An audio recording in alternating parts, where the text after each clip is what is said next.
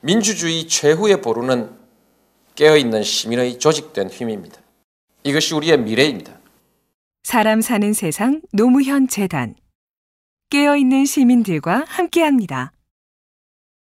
존경하는 국민 여러분, 오늘 저는 대한민국의 제 16대 대통령에 취임하기 위해 이 자리에 섰습니다. 국민 여러분의 위대한 선택으로 저는 대한민국의 새 정부를 운영할 영광스러운 책임을 맡게 되었습니다. 국민 여러분께 뜨거운 감사를 올리면서 이 벅찬 소명을 국민 여러분과 함께 완수해 나갈 것임을 약속드립니다. 아울러 이 자리에 참석해 주신 김대중 대통령을 비롯한 전임 대통령 여러분, 고이즈미 주니치로 일본 총리를 비롯한 세계 각국의 경축 사절과 내외 귀빈 여러분께도 심심한 감사를 드립니다. 특별히 이 자리를 빌려 대구 지하철 참사 희생자 여러분의 명복을 빌면서 유가족 여러분께도 깊은 위로의 말씀을 드립니다. 다시는 이런 불행이 되풀이되지 않게 재난관리 체계를 전면적으로 점검하고 획기적으로 개선해서 안전한 사회를 만들도록 최선을 다해 나가겠습니다. 국민 여러분, 우리의 역사는 도전과 극복의 연속이었습니다. 열강의 틈에 놓인 한 반도에서 숱한 고난을 이겨내고 반만 년 동안 민족의 자존과 독자적 문화를 지켜왔습니다. 해방 이후에는 분단과 전쟁과 가난을 딛고 반세기 만에 세계 열두 번째의 경제 강국을 건설했습니다. 우리는 농경 시대에서 산업화를 거쳐서 지식 정보화 시대에 성공적으로 진입했습니다. 그러나 지금 우리는 다시 세계사적 전환점에 직면해 있습니다. 도약이냐, 후퇴냐, 평화냐, 긴장이냐의 갈림길에 서 있습니다. 세계의 안보 상황이 불안합니다. 이라크의 성세가 긴박합니다. 특히 북한의 핵 문제를 둘러싼 국제사회의 우려가 고조되고 있습니다. 이럴수록 우리는 평화를 지키고 더욱 굳건히 뿌리 내리게 해야 합니다.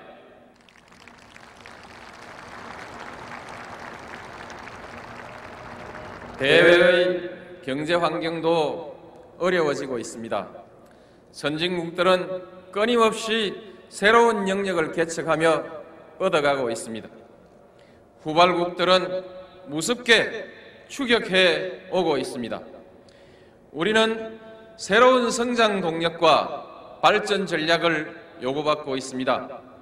우리 사회 내부에도 국가의 명운을 결정지을 많은 문제들이 가로놓여 있습니다. 이들 과제는 국민 여러분의 지혜와 결단을 기다리고 있습니다. 이 모든 도전을 극복해야 합니다. 우리는 해낼 수 있습니다. 우리 국민이 힘을 합치면 못할 것이 없을 것입니다. 그런 저력으로 우리는 외환 위기를 세계에서 가장 빨리 벗어났습니다.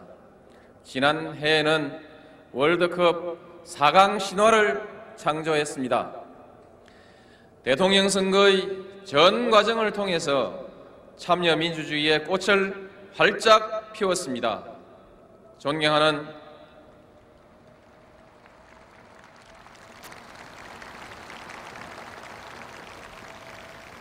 존경하는 국민 여러분, 이제 우리의 미래는 한반도에 갇혀 있을 수만은 없습니다. 우리 앞에는 동북아 시대가 도래하고 있습니다. 근대 이후 세계의 변방에 머물던 동북아시아가 이제 세계 경제의 새로운 활력으로 떠오르고 있습니다. 21세기는 동북아 시대가 될 것이라는 세계 스캅들의 예측이 착착 현실로 나타나고 있습니다. 동북아시아의 경제 규모는 지금 세계 5분의 1을 차지하고 있고 장차 3분의 1에 도달할 것이라고 합니다. 한, 중, 일, 이 3국에만 유럽 인구의 4배가 넘는 인구가 살고 있습니다.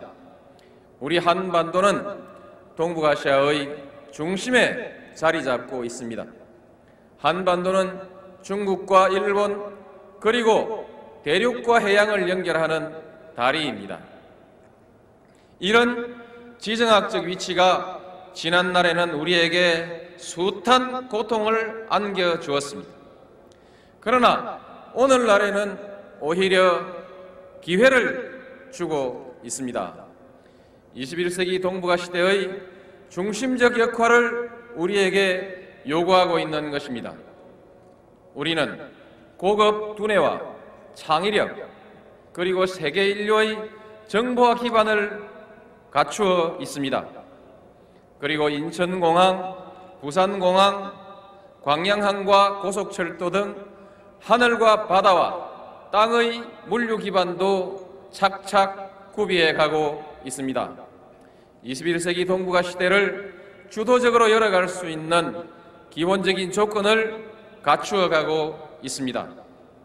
한반도는 동북아의 물류와 금융의 중심지로 거듭날 것입니다. 동북아 시대는 경제에서 먼저 출발할 것입니다. 동북아의 번영의 공동체를 이룩하고 이를 통해 세계의 번영에 기여해야 할 것입니다. 그리고 머지않아 평화의 공동체로 발전해 나갈 것입니다. 지금의 유럽연합과 같은 평화와 공생의 질서가 동북아에도 구축되게 하는 것이 저의 오랜 꿈입니다.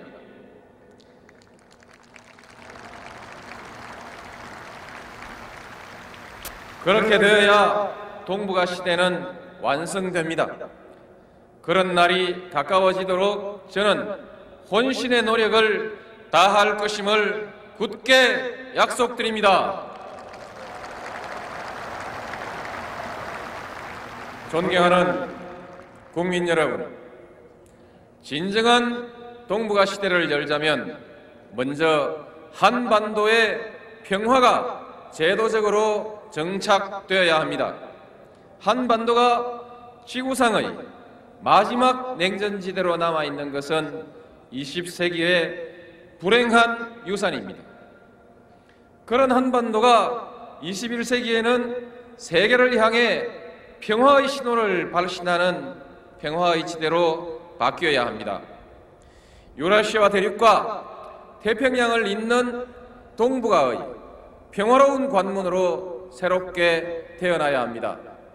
부산에서 파리행 기차표를 사서 평양, 신의주, 중국, 몽골, 러시아를 거쳐서 유럽의 한복판에 도착하는 날을 앞당겨야 합니다.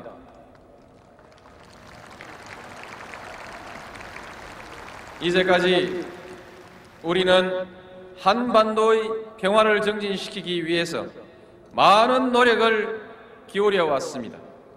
그 성과는 괄목할 만 합니다. 남북한 사이에 사람과 물자의 교류가 일상적인 일처럼 빈번해졌습니다. 하늘과 바다와 땅의 길이 모두 열리고 있습니다.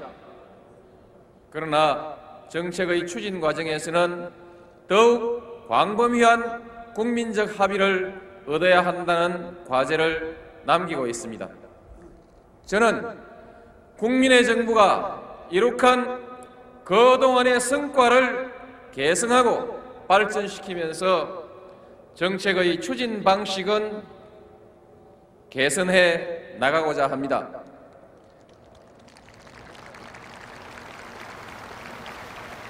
저는 한반도 평화의 정진과 공동의 번영을 목표로 하는 평화와 번영의 정책을 몇 가지 원칙을 가지고 추진해 나가겠습니다.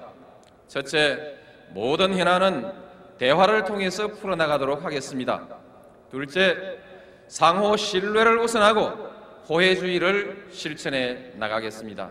셋째, 남북 간 당사자 원칙에 기초해서 원활한 국제 협력을 추구해 나가겠습니다. 넷째, 대내외적으로 투명성을 높이고 국민 참여를 확대하며 초당적인 협력을 얻겠습니다. 국민과 함께하는 평화번영 정책이 되도록 노력해 나가겠습니다.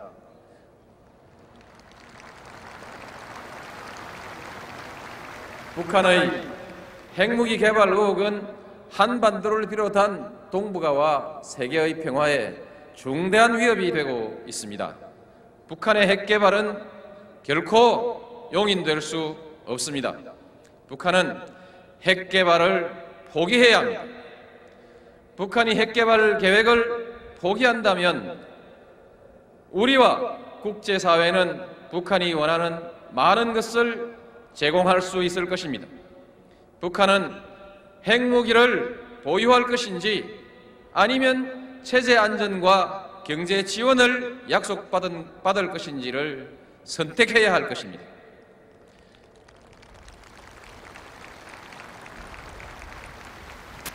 아울러서 저는 북한의 핵 문제가 대화를 통해서 평화적으로 해결돼야 한다는 점을 거듭 강조하고자 합니다.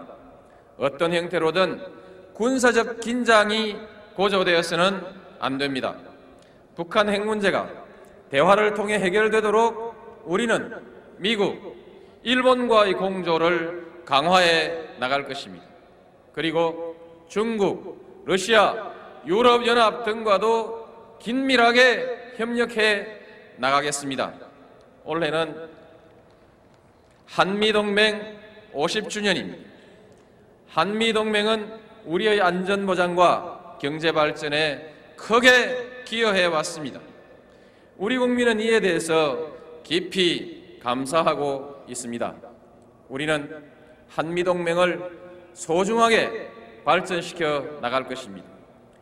호혜와 평등의 관계로 더욱 성숙시켜 나갈 것입니다. 전통 우방을 비롯한 다른 국가들과의 관계도 확대해 나가겠습니다.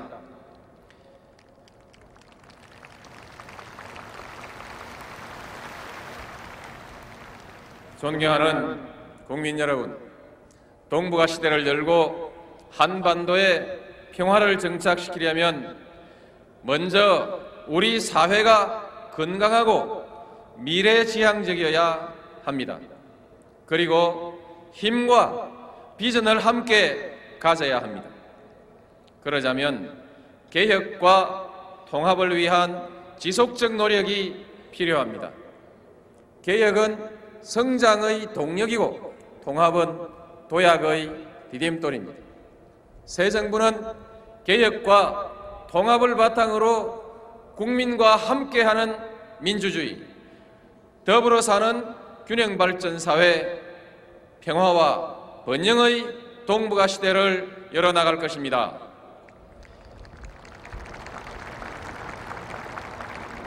이러한 목표로 가기 위해서 저는 원칙과 신뢰, 공정과 투명, 대화와 타협, 분권과 자유를 새 정부의 국정 운영의 원리로 삼고자 합니다.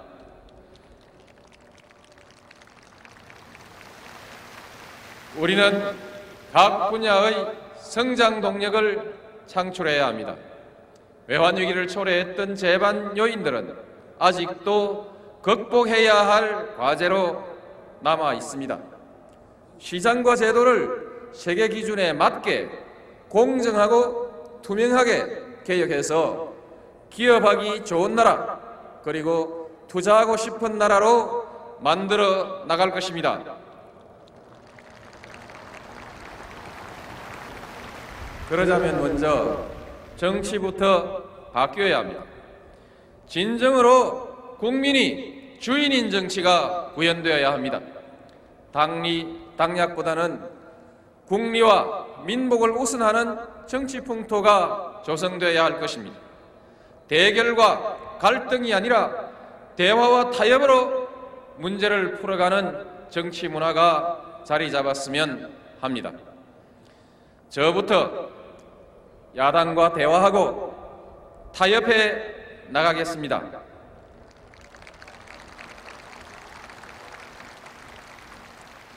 과학기술을 부단히 혁신해서 제2의 과학기술 입국을 이루어 나가겠습니다.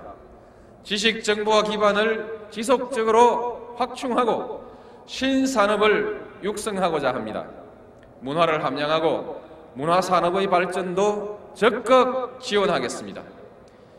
이러한 국가 목표에 부응할 수 있도록 교육도 혁신되어야 합니다. 우리 아이들이 입시 지역에서 벗어나서 저마다의 소질과 창의력을 마음껏 발휘할 수 있도록 해줘야 합니다.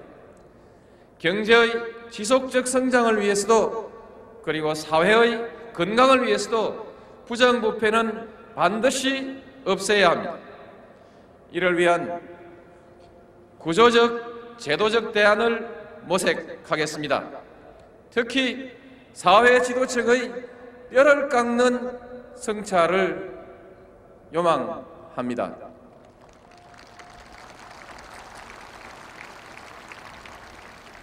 지나친 중앙 집권과 수도권 집중은 국가의 미래를 위해서 더 이상 방치할 수 없습니다. 지방 분권과 국가 균형 발전은 더 이상 미룰 수 없는 과제입니다. 중앙과 지방은 조화와 균형을 이루면서 발전해 가야 합니다. 지방은 자신의 미래를 스스로 설계하고 중앙은 이를 도와줘야 합니다. 저는 비상한 결의로서 이를 추진해 나갈 것입니다.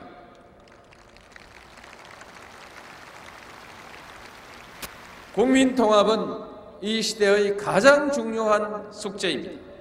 지역 구도를 완화하기 위해서 새 정부는 지역 간 탕평 인사를 포함한 가능한 모든 조치를 취해 나갈 것입니다.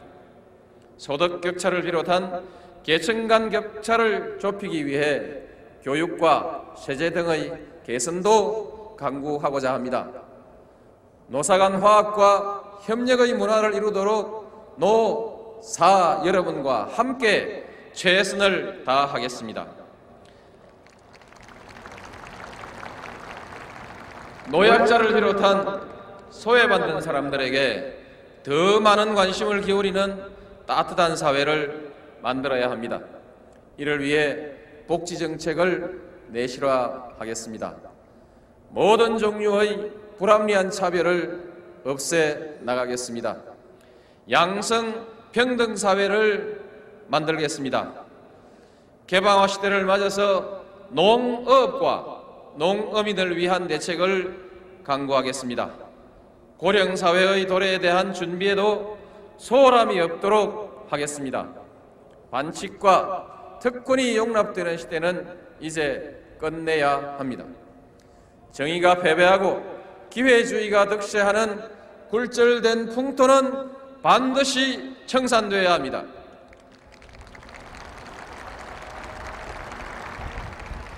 원칙을 바로 세워 신뢰 사회를 만듭시다.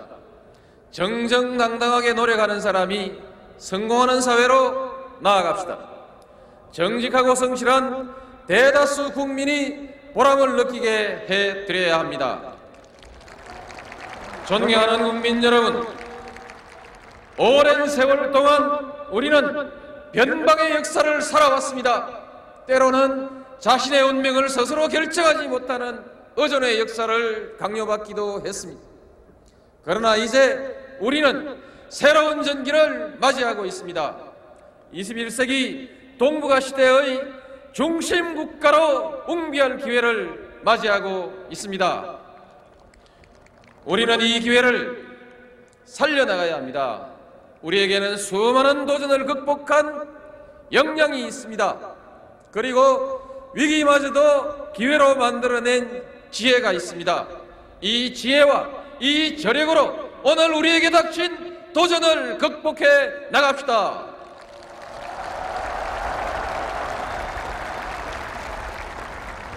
오늘 우리가 선조들을 기리는 것처럼 먼 훗날 후손들이 오늘의 우리를 자랑스러운 조상으로 기억하게 합시다. 우리는 마음만 합치면 기적을, 기적을 이루어내는 국민입니다. 우리 모두 마음을 모읍시다. 평화와 번영과 도약의 새 역사를 만드는 이 위대한 도정에 모두 함께 동참합시다.